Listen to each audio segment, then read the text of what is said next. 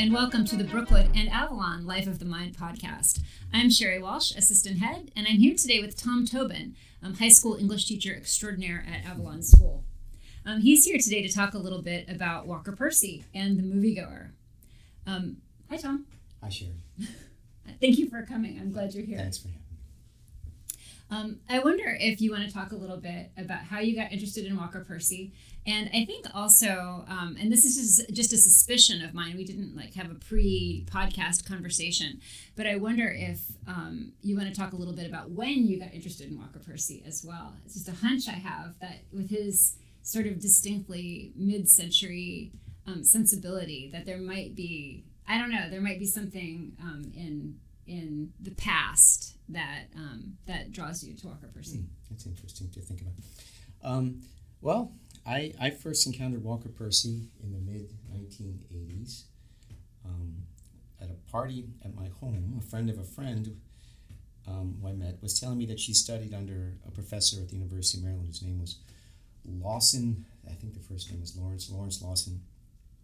She was writing a PhD on Walker Percy. Lawson was a critic that uh, Walker Percy had a great respect for, someone he felt like really understood his, his writing and his ideas. They were correspondents and friends. And she began talking about this writer, and it, it sounded very interesting to me. And um, uh, at that time, I would say I was having a sort of know, reversion, maybe, uh, or just it was a moment when I think as an adult I was really um, uh, just asking serious questions about my life and my faith and everything. And so uh, Percy sounded interesting.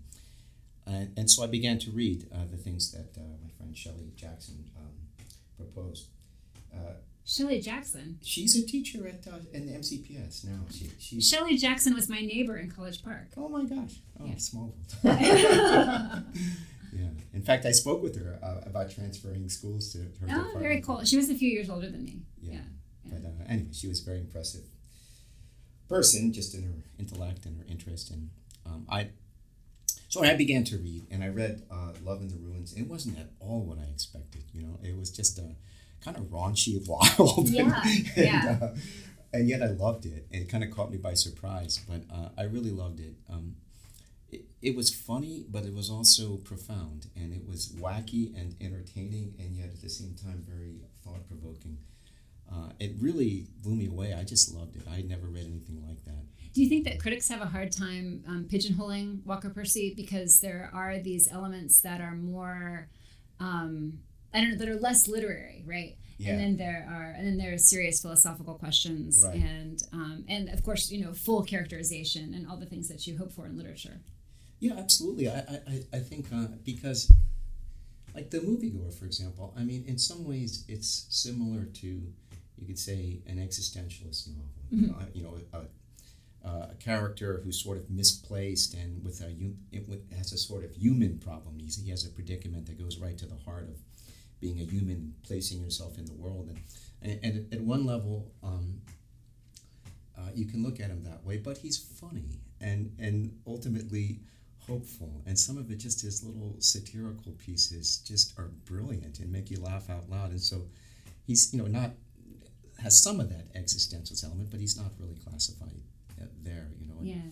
People try to claim him sometimes as a Southern writer, and of course that's true. I mean, he was really, um, he was born in 1915, which means that you know, as a boy, he probably spoke to people who had been born in slavery and Confederate veterans, and so he was very kind of, and his his his background was from that aristocratic class that mm-hmm. were the planters and the and the, the slave owners, and so he he was very um, uh, connected to the old South. It hung over him. He did grapple with it and think about it. And yeah, I mean, know, there's a lot about um, the Southern themes of loss, and yeah. I mean how how in the moviegoer Aunt Emily talks about how.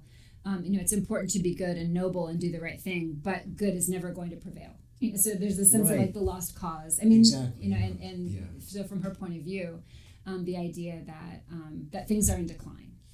Absolutely, and and and you know, there's um, uh, he writes in it, it's definitely present in the moviegoer. It's kind of made more explicit in some of his essays, but um, he writes a lot about stoicism in mm-hmm. that class. That, that it really was the the defining worldview. Mm. He said it was more uh, nominally Christian, says within a Christian edifice, you kind of had this old Roman attitude towards life that you you will live with integrity, you will live with honor, you will live in a noble way, in, in spite of the fact that you're going to be beaten down. You know, Right. you will you will retain your personal integrity. And Right. uh, Is, isn't that is that the memo from Aunt Emily from Aunt Emily Yes. um, that Mar- Marcus Aurelius? that's right. Yeah. that's yeah. right. Uh, uh, yeah. Be like a noble Roman. There you go. and and that's that's um, uh, Percy in his essay made that more explicit. He said, you know, the my class that in the South looked more to uh, Marcus Aurelius than to John Calvin. You know, and the voice of Aunt Emily novel, I really think, is that voice. Uh-huh. Know, that voice that kind of proposes what she sees as uh, and. And she's an admirable and likable character in the story, but it's what she sees as what's best of, of us, you know, this this kind of old Southern way, which which was this personal integrity, this nobility, and, Yeah. and so I don't know where, where was I? Well, I mean, you're talking about your initial interest in Walker Percy, and Oh. then um, I asked a question. I think about how he's um, how he's classified, Oh, and right, I was thinking about sort of the mix Southern. We're about of Southern the mix of um, less literary elements or things that we associate less with, you know, with literary fiction. Right. um, along with, and I think about you know novels like the Thanatos um, syndrome, or like other other novels where you have um, more sort of mass market kinds of um, aspects, Yeah. and then these are blended with um, these um, fully drawn characters and Yeah. um, and you know fully developed. Um, at least philosophical questions, Absolutely. if not, you know, a lot of answers. I think I think there are quite a few answers here as well. Yeah. Right. I, and uh, yeah, for me, like when I began reading Percy in the 80s, as I said, it wasn't what I expected, um, but I, I really enjoyed it. From Love in the Ruins, I was intrigued. I, I didn't really grasp, uh, you know, the ideas that were present in the novel deeply, but they were intriguing to me. Uh, and it really made me want to read. And I read after I read that one novel, I read everything. I, Yeah. I read I read all of his novels, his essays, his biography, and uh, and and everything. But um, he, for me, just of the writers that I value, he has a um, a different importance. I admire him as a writer, all, all the things that you said, but I really fe- feel like Percy has an ability to make you look at the world differently. Hmm. You know that. Um, uh, for me, reading his reading his novels and his essays, I came away with this sense that, you know, the the soul is a real thing. You can call it the self, the the ego, but there's this X dimension in a human being that's evident, and if you ignore it or reduce it or try to pretend that it can be um, placated through consumerism Yeah. or explained away by theory, you you you don't understand reality. You don't understand what's in front of you in Right. terms of you know society and, and, and everything. Yeah. And um, that that just hit me very hard reading his books. It was like this kind of um, uh, I was had a grateful surprise for, for a new a new wonder in front of what it is to be a human being. And, and to me, that's the kind of gift of his writing. Yeah, I mean, there's the um, that mid-century pushback against consumerism that we see in I mean Salinger, we see it in Robert Lowell, we see it, you know, I see it all over the place in the mid-century, um, but it's different in Percy. It's different. And um, and maybe you could talk a little more about that. But I think also um, there's um, there's a um, a kind of almost a Flannery O'Connor warning about um, the misuse of religion or the use of religion as we see um, Binx's mother. And we should probably do some exposition about the novel. Yeah. But Binx's mother, Yeah. uh, who is um, who is Catholic, um, how she seems to use her religion um, as a way of, I mean, not quite objectifying the world, but of like getting con- getting control Yeah, or tidying it up. yeah, right, cleaning Yeah, it up. Yeah, yeah, exactly, exactly. Um, and and so it seems like you get uh, maybe maybe it's the mix of elements that's interesting, um, and then also of course. Um, you know the um, the very clear influence of existentialism and and those moments where um, there's a kind of push for authenticity um, against you know some of these other elements which are you know are sometimes just sort of like questions about how how best to live Yeah. so I don't know. Do you want to go back a little bit and talk about? I mean, I know that you're prepared to talk about Walker Percy's life since you just did this um, at another event. Um, and then we can provide a little exposition about the novel and uh, and go from there. Okay, I'm going to just say one thing first, Yeah. in light of what you were just saying, because in, in Percy's kind of um, critique of of our time and the difficulties of really being human in our time, he really makes a distinction between uh, romanticism and existentialism. Hmm. He would say that you know the romantic rebellion against sort of very ordered, straight line Enlightenment thinking was in a way something that um, the masters of the age, the technocrats, the scientists could tolerate. You know, go go off and dwell on your feelings. That's fine. That's not a threat. You know, Mm-hmm. to, to what's still a, you know the, what, what Percy would see was the dominant kind of scientific humanist view, which had sort of been uh, gradually taking shape for centuries. But uh, he said the existentialist threat was different because it, it was saying uh, it was sort of a challenge to a more reductive scientific scientistic mindset itself, saying you can measure everything, uh, you can name everything, you can define everything, but you can't define your own self. That there's something being left out of, of your of your view that's that's crucial.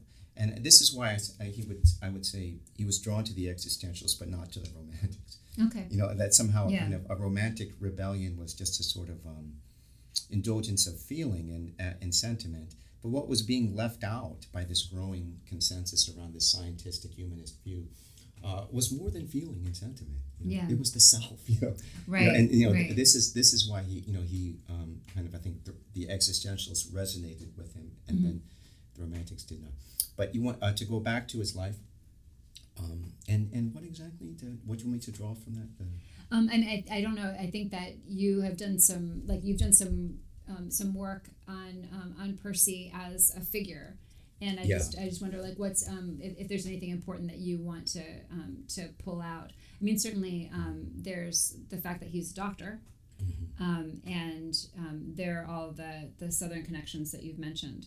Okay.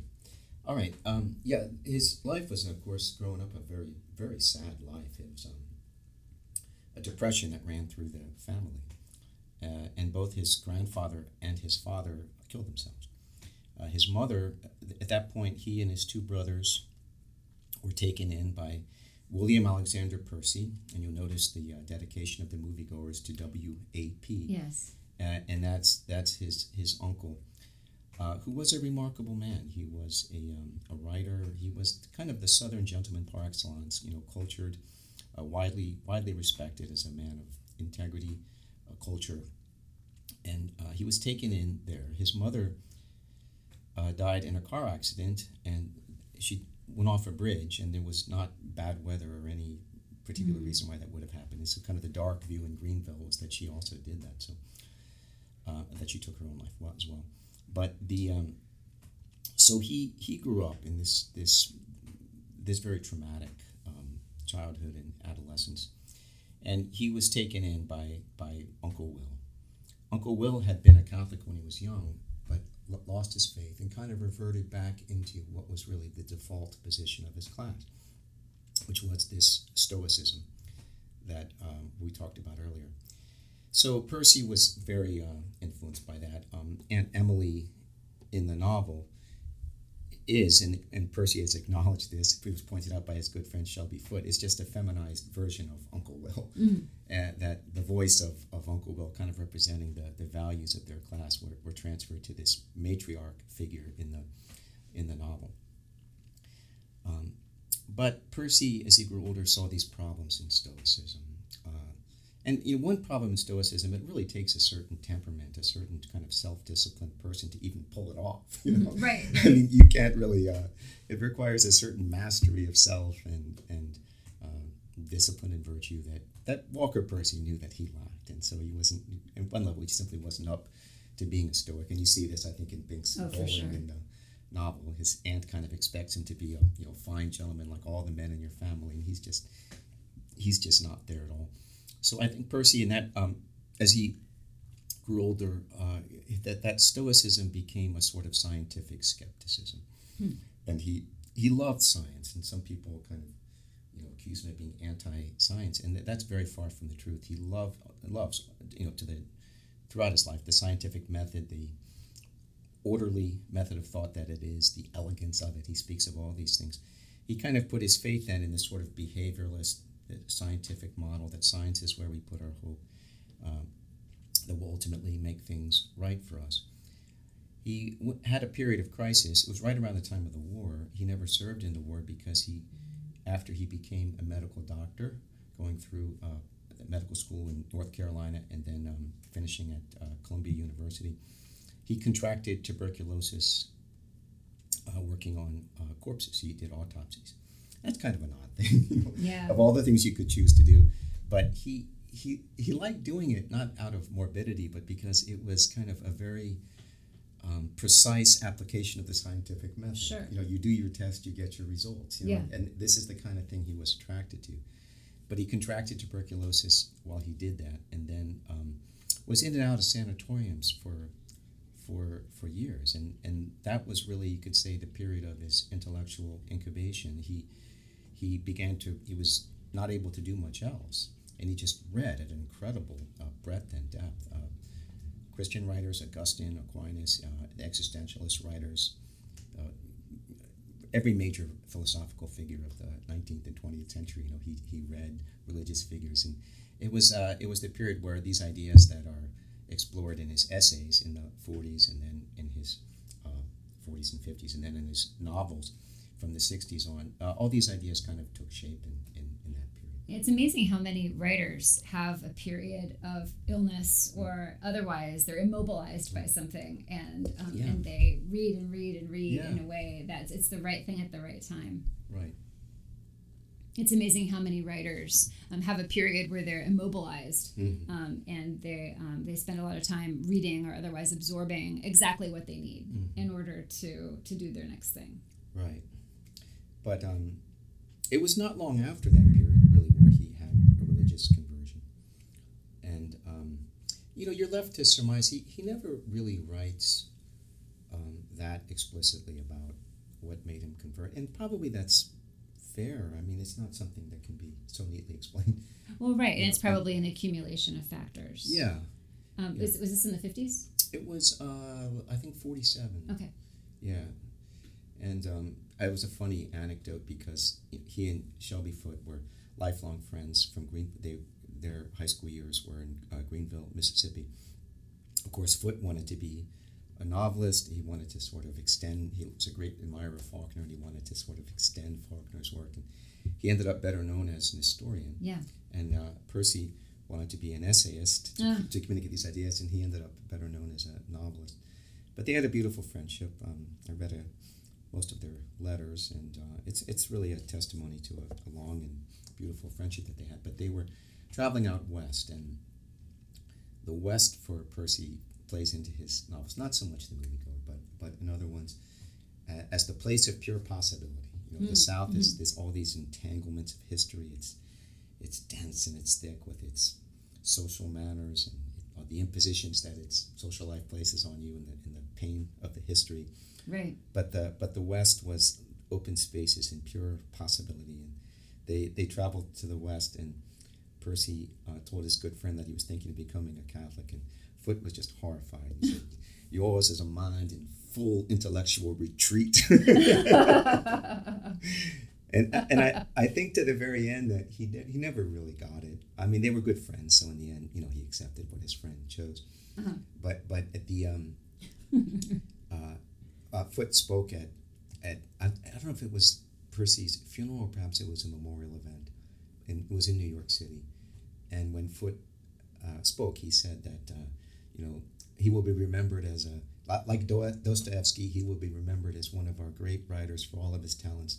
Long after his more quaint theological beliefs are, are forgotten, you know, Oh, or wow. something. So, Yeah. so Wow. But. I mean, and to me, I mean, it seems like, as with Dostoevsky, Mhm. the um, the quaint theological beliefs are part and parcel of much, you know yeah. of, of the whole.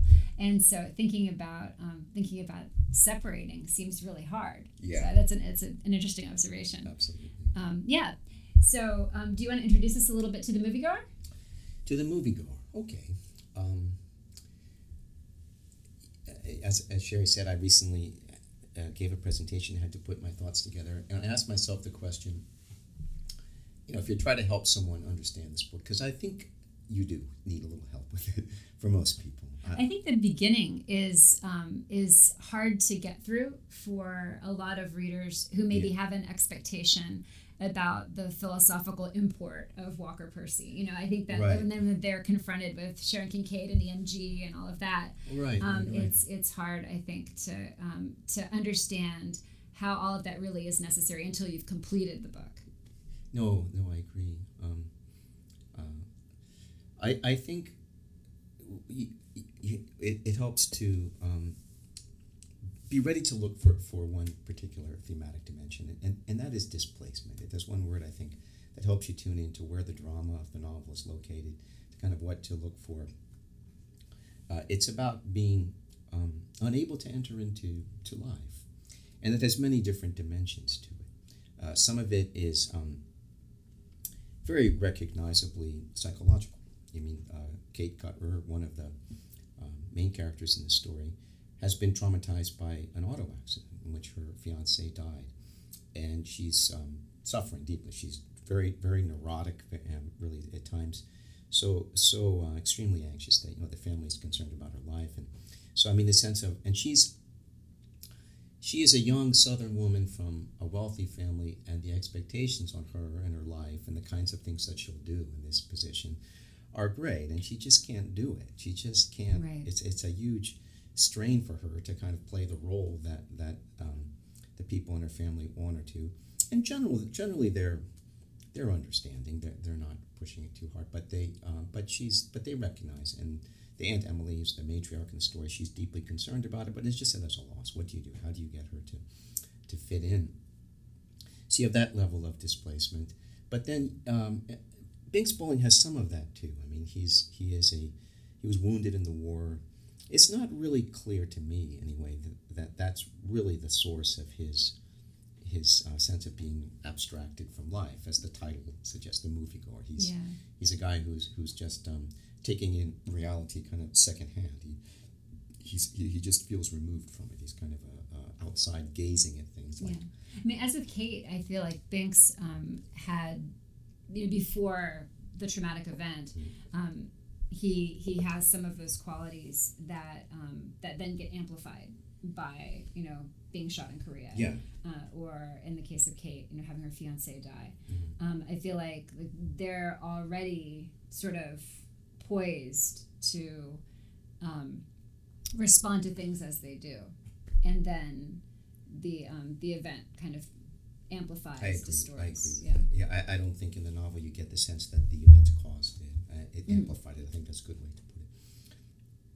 But I think you have uh, to read the novel and I think enjoy it and to kind of tune into it. You, you have to look at these different levels of displacement, and that's really I think where the drama is. How, how do you? I mean, and I think with Binx Bolling in particular, it reaches another dimension, a, a kind of more um, universal dimension of our the problems in our time. You know, Mhm. of being they're more evident in him. I think uh, that uh, he he just you know he he doesn't really he has the Stoic tradition from his aunt, and the dialogues between him and his aunt I think are very important in the book. Yeah. Uh, they're almost like um, an internal dialogue of Walker Percy. I think you know Sure. you know i mean this is this is what what your family is offering you and he had a very very high regard for his uncle there's a beautiful um, he wrote an essay about him and the conclusion of the essay is uh, and this is all i can really say uh, i've never known a more remarkable man and i owe to him a debt that can never be repaid you know he had this Mhm. very and you, you, you have that same kind of um, esteem for aunt emily in the novel she's a good person and, and she generally believes in this kind of code but for for Binx Bolling, he can't do it. He just can't do it. And Right. there's some dialogues in the novel where you see he's trying to his aunt just doesn't comprehend him, and he doesn't know how to say it. You know, but he's he's trying to say, look, I'm just not this person that you think I am. I'm I'm removed really from that whole thing that that you that you want to propose to me. Yeah, but he doesn't have a counter proposal, and that's I mean that's doesn't. the problem. He doesn't. right? No. And and this is the um, that beautiful passage. It's one of my favorite Percy passages. It's both funny and deep and kind of poetic. That when uh, Binx Bolling speaks about the search, you know, the Mm-hmm. the search that he's going to to undertake. What that search is, I think, also can be a little baffling in the novel, because he announces this pretty early on, you know, and, and it's obviously a very important passage.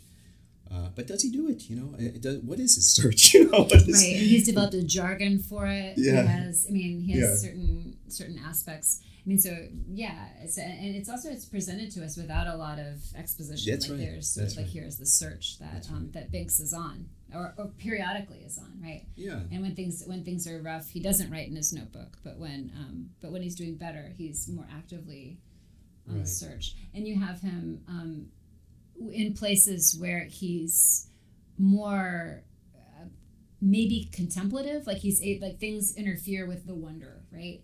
And he wants to Right. um, to you know to instead of doing the scientific research that he's supposed to be doing, he wants to you know watch the light move across the room over the course of the day.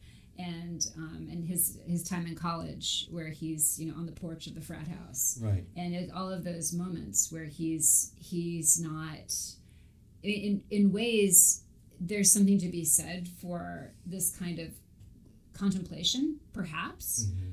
Or i mean certainly emily's on the side of action right, uh, but there doesn't seem to be a kind of um, i guess coherence uh, or completeness to what he's up to Yeah, I, I think there's something positive in this search the analysis, and then there's also something kind of problematic in it. Mhm. I mean, at, at one level, he wants something that speaks to the fullness of his self, and, and he kind of understands that um, scientific research doesn't do that. It's a different kind of thing. It's Sure. the, object of knowledge that it seeks is something in material reality, and as Percy says in many places in his writing in many different ways. The scientific method really can't be turned back on the knower successfully. right You know, you can't turn it back on the scientist himself. So there's something in him that's, I think, um, right and noble. You know, I'm going to look in life. I'm going to move. Uh, I'm going to look for something in life. He speaks of at one point um, the vertical search Mhm. and the horizontal search. That the vertical search is the abstract one. You know, right you, you look at the great writers have written about human life and what scientists have achieved, and then you apply it. But he has this sense somehow that this kind of application of abstract knowledge is, is never adequate to understand a human being. That a human being needs to to find something in experience, in, in the real experience of living, Mhm. that, that that speaks to that speaks to the fullness of the of the heart right you know and, and at that level i think he's he's um he's right and there's something noble in it but he doesn't do this search very well No, you know? well, not with the kind of um, intensity or devotion Right. that we would imagine would be associated with, you know, this sort of eh, urgency that might be associated with Yeah. trying to figure stuff out. Um, as with also many important works of, of especially I think American literature, Mhm. there's this moment where Binx turns 30. Like I don't know how many no, novels yeah. we have. like it happens in. Carraway. It Right. happens in right. um, it happens in Kate Chopin. right It hap- I mean, it happens all over the place. Where suddenly the characters. I mean, in, in Gatsby, of course, it's like, oh, I just realized. you yeah know? yeah But um, but here we see it coming. Right, But right. there's this sense too, and of course, Hamlet's thirty, right? Yeah, so there's right. this um, there's this sense of you know this this um, cusp um, to real adulthood, Mhm. right? That um, that Binx is having trouble with, um, yeah and that's true and sort of how how that works as well. But you know, this last time I read it, ju- just a few weeks ago, um, there was one line that jumped out at me that I didn't notice before, and because when when Binks speaks to uh, Kate, uh, he often doesn't really like the way that she takes his ideas. Uh-huh. Uh, he feels like you know she sort of um, plays around with them in a way that I guess he feels might trivialize them or something, or, or incorporate them into some psychological theory. And he's always a little bit I feel like he kind of puts stuff on her. Like he he's, he volunteers, but she's wrong about this. It's like that. Right. Like Yeah, he'll yeah, argue, continue yeah. to argue with her, or But he shares things with her. Yeah. Uh, I mean, they clearly they're even though people are puzzled by it, they're, they're sort of kindred spirits. sure. But the um, there was a line when she said he was talking about his search, and she said, uh, "Maybe you're closer than you realize." Uh, and and I think with him in the end, although his his, desire to find something, of course, is is you know just a beautiful human thing. That it's admirable when you see in, in life when, when people take life seriously and, and look for the truth that they need. But the um, there's also something a little bit abstracted about it, and uh, she says at one point maybe it's closer than you than you realize. And Mm. I think in the end, his search was valuable in the sense that it opened him up to receiving something that was Right. that was some an initiative that wasn't Right. his, you know. Right. And, okay. and, and in the end, I think uh, that that's really was his yeah. salvation was, was more the fact that he was found than than that he found, you know. Sure. You know. Right. I mean, it's more like a, um, a Paul Auster novel in that way. It's sort of like the, the character is passive and receives what happens, uh, rather than the, um, in your typical American novel where you have the character setting out, you know, Yeah. uh, or you know any kind of quest novel, I suppose, where you have the, the character setting out. So that's that's interesting. I think too about the um, the kind of split where Binx and Kate are talking, um, and Kate starts talking about beauty, hmm and so you get what Kate says, and then you also get Binx saying, uh, you know, beauty's no good. Uh, and this um, and this this kind of back and forth, and he tries to steer the conversation to money, so that and so the search of you know, the, the search for money is uh, will will take you farther, uh, and so this this kind of um, this kind of counterpoint that he that he offers. I mean, that could be um, what you were talking about earlier, kind of the romanticism versus the stoicism. I mean, I think that for Binx, um, the acquisition of money is a kind of game, and so it's intellectual. So it's kind of the emotional versus the intellectual. Uh-huh. Um, and sort of, I don't, I don't know, it seems to me like that's a moment too where you see um, the ideas kind of splitting and playing out. And neither one is really satisfactory as given in the novel. No, that's true. Um, So I don't know. I think that's I think that that's interesting. Do you feel like, um, and I think we're gonna we're gonna have some spoilers here. At the end of the novel, uh, when you have Binx and Kate um, married, I wonder what you think about like how that relationship will work. I mean, in ways I see um, that Kate says she needs somebody to tell her what to do. You know, Mhm. and Binx definitely needs another person to care for in a real way. Yes.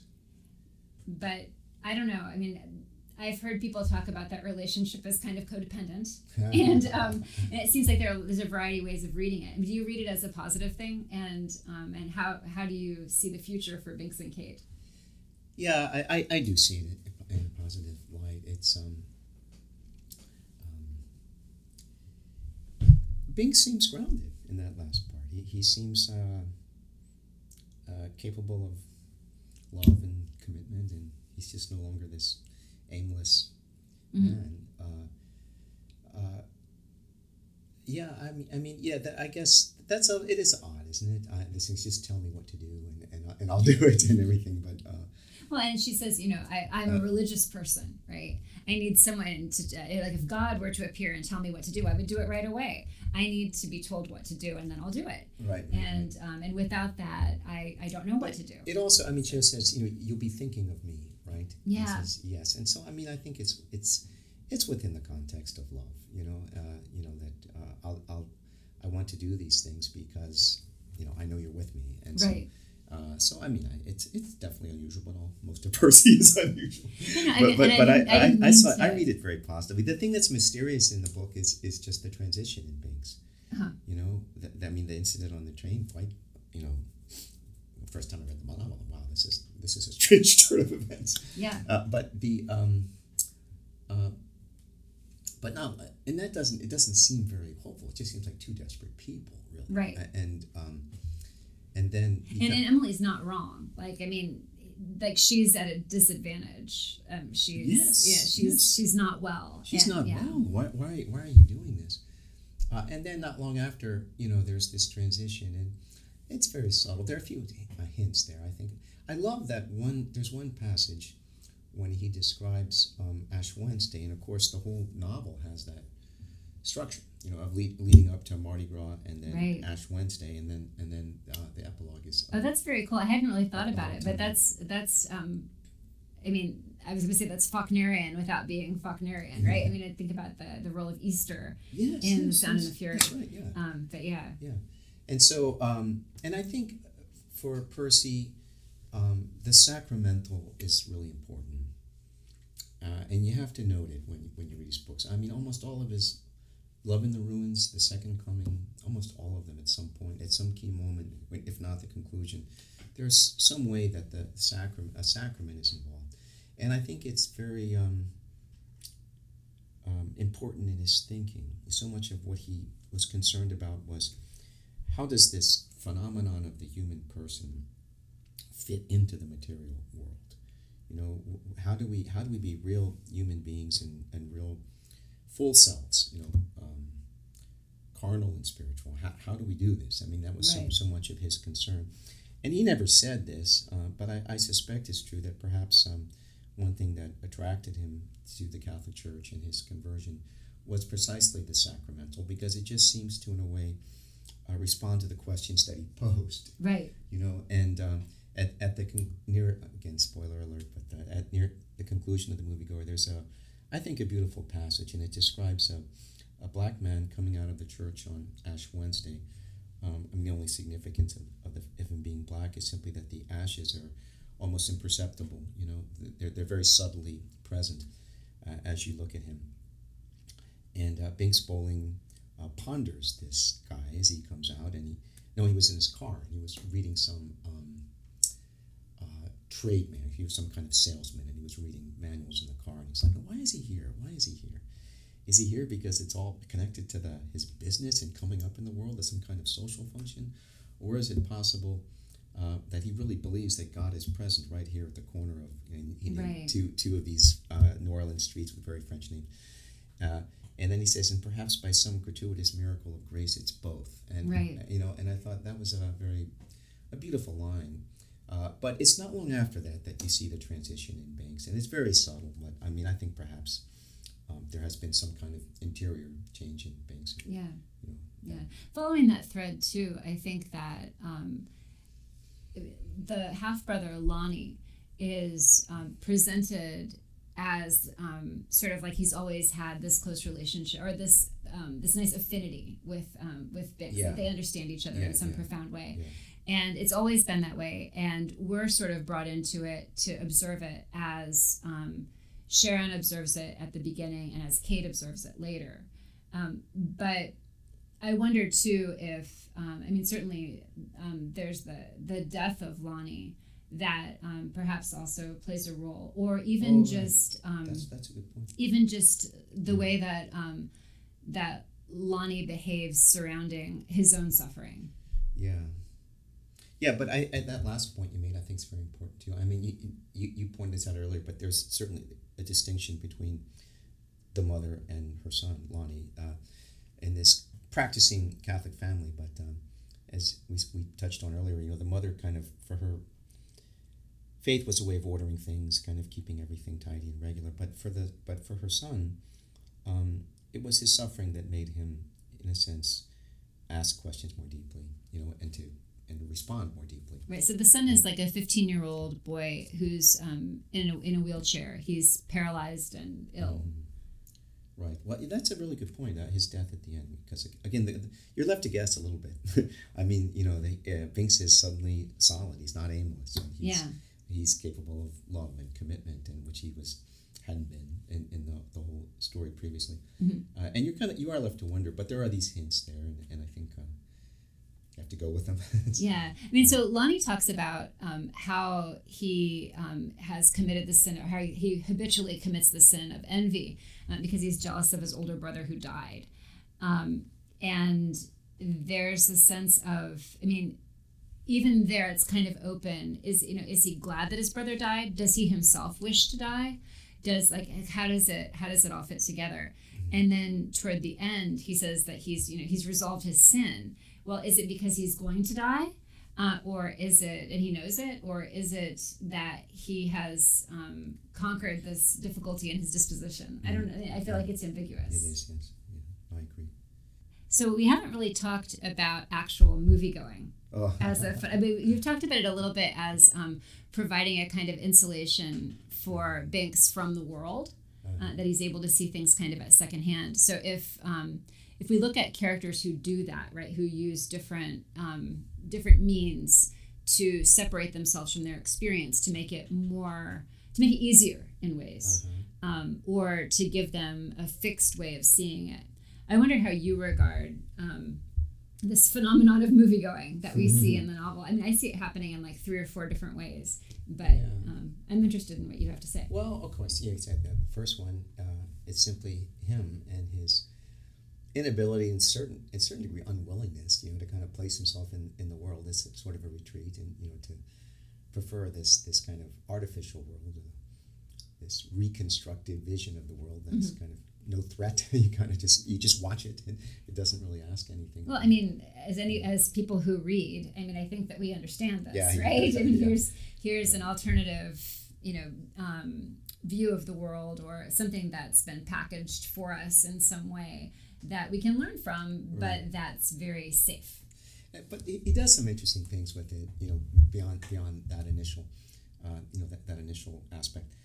Um, of course, he's always concerned about um, uh, being a real person in, in in everyday life, and he's saying, you know, this is something that we've increasingly made difficult. Mhm. Talks about how you know this kind of consumeristic mode of being it, it sucks the the value and the meaning out everything. Everything becomes like a piece of gum. You chew it and it loses its flavor. You need another piece of gum, and all everything around you sort of gets drained of meaning. You you you've already consumed it. And but in movies, um, uh, things are kind of temporarily anyway saved from that. They're kind of validated, like a street where Yeah. a street where a movie was made. Uh, is suddenly kind of um, saved from everydayness. It's kind of saved from Right. it's kind of saved from this sort of consumeristic draining of of attraction. Uh, when movie stars are are seen walking about, and early in the novel that happens, I forget the name of the It's actor. William Holden. William Holden. He's he's in New Orleans, and uh, all of a sudden, you know, the shop where William Holden is is no longer an everyday place. The people near him are Yeah. suddenly validated. So he has this sense that. Um, you know, in, in this crazy world we've constructed, it's it's the artificial world that kind of gives meaning Yeah, and, and, and yeah. validation to the uh, to to the real world. And That's a very um, Gatsby inflected idea as well, right? The artificial gives meaning to the real. yeah, Um, but yeah, that's interesting. Yeah. Um, yeah. But yeah, that's um, that sort of he calls it certification. The certification of the movie star right. uh, makes the thing makes the everyday thing um, both real and um, not subject to the malaise that he Right, talks that's about. right. Yeah. That um, that the malaise and that's got to be the you know the materialistic um, everyday life Mm. um, of consumerism Mhm. you know and so that there are there are things um, that can take you out of the malaise and one of those is this encounter Yeah. uh, with the movie star Right. Right. Yeah. i mean do you feel like it's a stand-in for religion Um. Yeah, I do. I, you know, in, in other places, like in um, Lost in the Cosmos, he, he says some interesting things. Uh, he, he uses the terms transcendence and immanence. And uh, immanence meaning you just plunged into the ordinary, the, the, the, the ordinary day. Transcendent having a kind of posture of judgment on life. And he, he uses the examples of the scientist and the artist you know that the the, the scientist in, in making some kind of judgment on this is what's true about material reality has a posture above material reality kind of standing above it saying this is this is how i this is how i name this Yeah. thing. Uh, the artist as well it's it's also a naming of things in a you know in a different mode uh, you know a reflection of reality. It has in it in its own way a kind of judgment reflection of reality.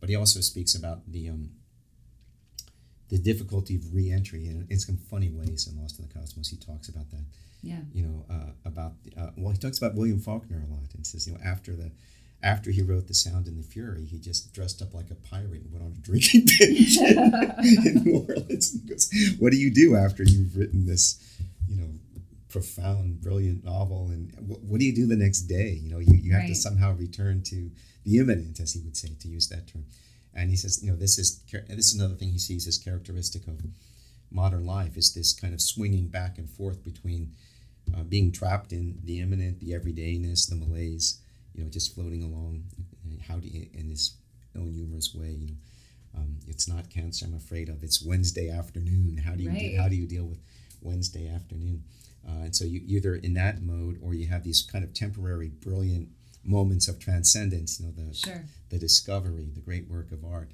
But then this kind of broken, swinging back and forth, and and I, I think you know the moviegoer has that dimension as well. I mean, you know that one can can find solace in this kind of abstracted posture, but sooner or later you have to deal with you know the actual stream of experience.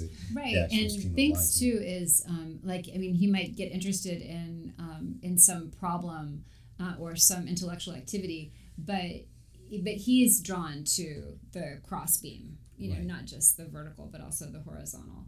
Um, and I don't know, does that line up? Yes. The transcendent and the immanent? Yeah, I think so. Okay. I, I, think so. Because what, what, what always gets his attention is what's um, not universal.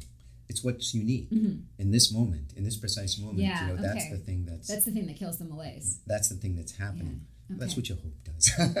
I'm not sure it always does, but yeah, yeah. But no, I think you're right because I mean, you know, that's very that's prevalent in, in so much of his writing. The sense that um, um, the spirit of abstraction has made life dull. You know, mm-hmm. I, I, mean that things are the, the moment is lost to us. It's explained. Yeah. You know, it's it's explained by by by theories, and he, he in um, his final address when he was the Jefferson Lecture and won the, Na- the National Endowment for the Humanities award. You know, he spoke about the problems of um, theory and consumption. Mm-hmm. And like, you know, that this is the way that we kind of belittle our own existence to, sure. enter into it simply as grabbing what we see uh, meets some kind of consumeristic need, or we explain it away by by theory, or we explain ourselves away by theory. You know, and, and um, he used the he concluded that speech, which is one of his final word. He died just two years after that, but he said that uh, you know we can't give in to theory or consumption. We must live as a sovereign wayfarer, which I thought was a beautiful expression. Sovereign in the sense free, not not sure, not not not governing, product, not the free, product yeah. of any mechanistic theory, but genuinely free, but not in possession of our destiny, in search of it. You know, uh-huh. you know and that's yeah and you see flecks of that in um, like for example kate she has the um, the freedom um, that is at once you know very sad but um, and is is a very kind of real freeing from what she had committed to uh, with the death of lyle um, and then uh, so there's this so she has this this feeling of freedom but she doesn't really know what to do with it. Mm-hmm. And um, and I think that's that the alienation of the modern person and that kind of freedom as a kind of boundlessness, yeah. a kind a sense of like unbelonging, um, is is hard for her. Um, and then so if you have the sovereign wayfarer, you have the um, the person who's free but on a path. On a path, right? Very good. Yeah. No, I think that's fine. I agree with that. Anything else that you want to make sure we talk about? um, I we we've talked about a lot. I, no, I think you gave the last word, and then I kept talking. um, but yeah, but yeah. So thank you for coming to talk about the moviegoer. Um, I think that. Um, do you think it's the right place to begin if somebody wants to pick up Walker Percy? I think it's a good it's a good novel to begin with in ways. What do you think? Um, maybe. You know, it's funny. I, I, I read Love in the Ruins first. I think it remains my favorite. Ah. And I read um, The Second Coming next. Uh-huh. It's a very different book. Um, a lot heavier than than the moviegoer. And I, I read the moviegoer third, and it didn't win me over immediately. I, I, I think I mean I, I liked all his books, all his writing, but I, it was not it didn't have the same appeal to me that the first two did. But um, when I kind of read his whole opus and got, got better tuned into his concerns, and then read the moviegoer again, I liked it a lot. Yeah. Uh, so I'm not. I don't know if it would be Hitler. Well, it's definitely one of those books that you finish it and then you want to read it again. Yes, you know, yes, because yes. It, the, when you get to it's the intriguing. end, then yeah. the, a lot of the beginning makes more sense, That's and you right. kind of go That's back right, and yeah. see sort of where it's all going and how it how it relates. Anyway, after you've listened to this podcast, you're you're ready to you're ready to read. That's true. You've been prepared. Thank you for listening to the Life of the Mind podcast from Brookwood and Avalon Schools. I'm Sherry Walsh here in episode 8 with Tom Tobin. Our producer is Quentin Walsh. Our theme music is by Fabian Tell. Views expressed are the participants' own.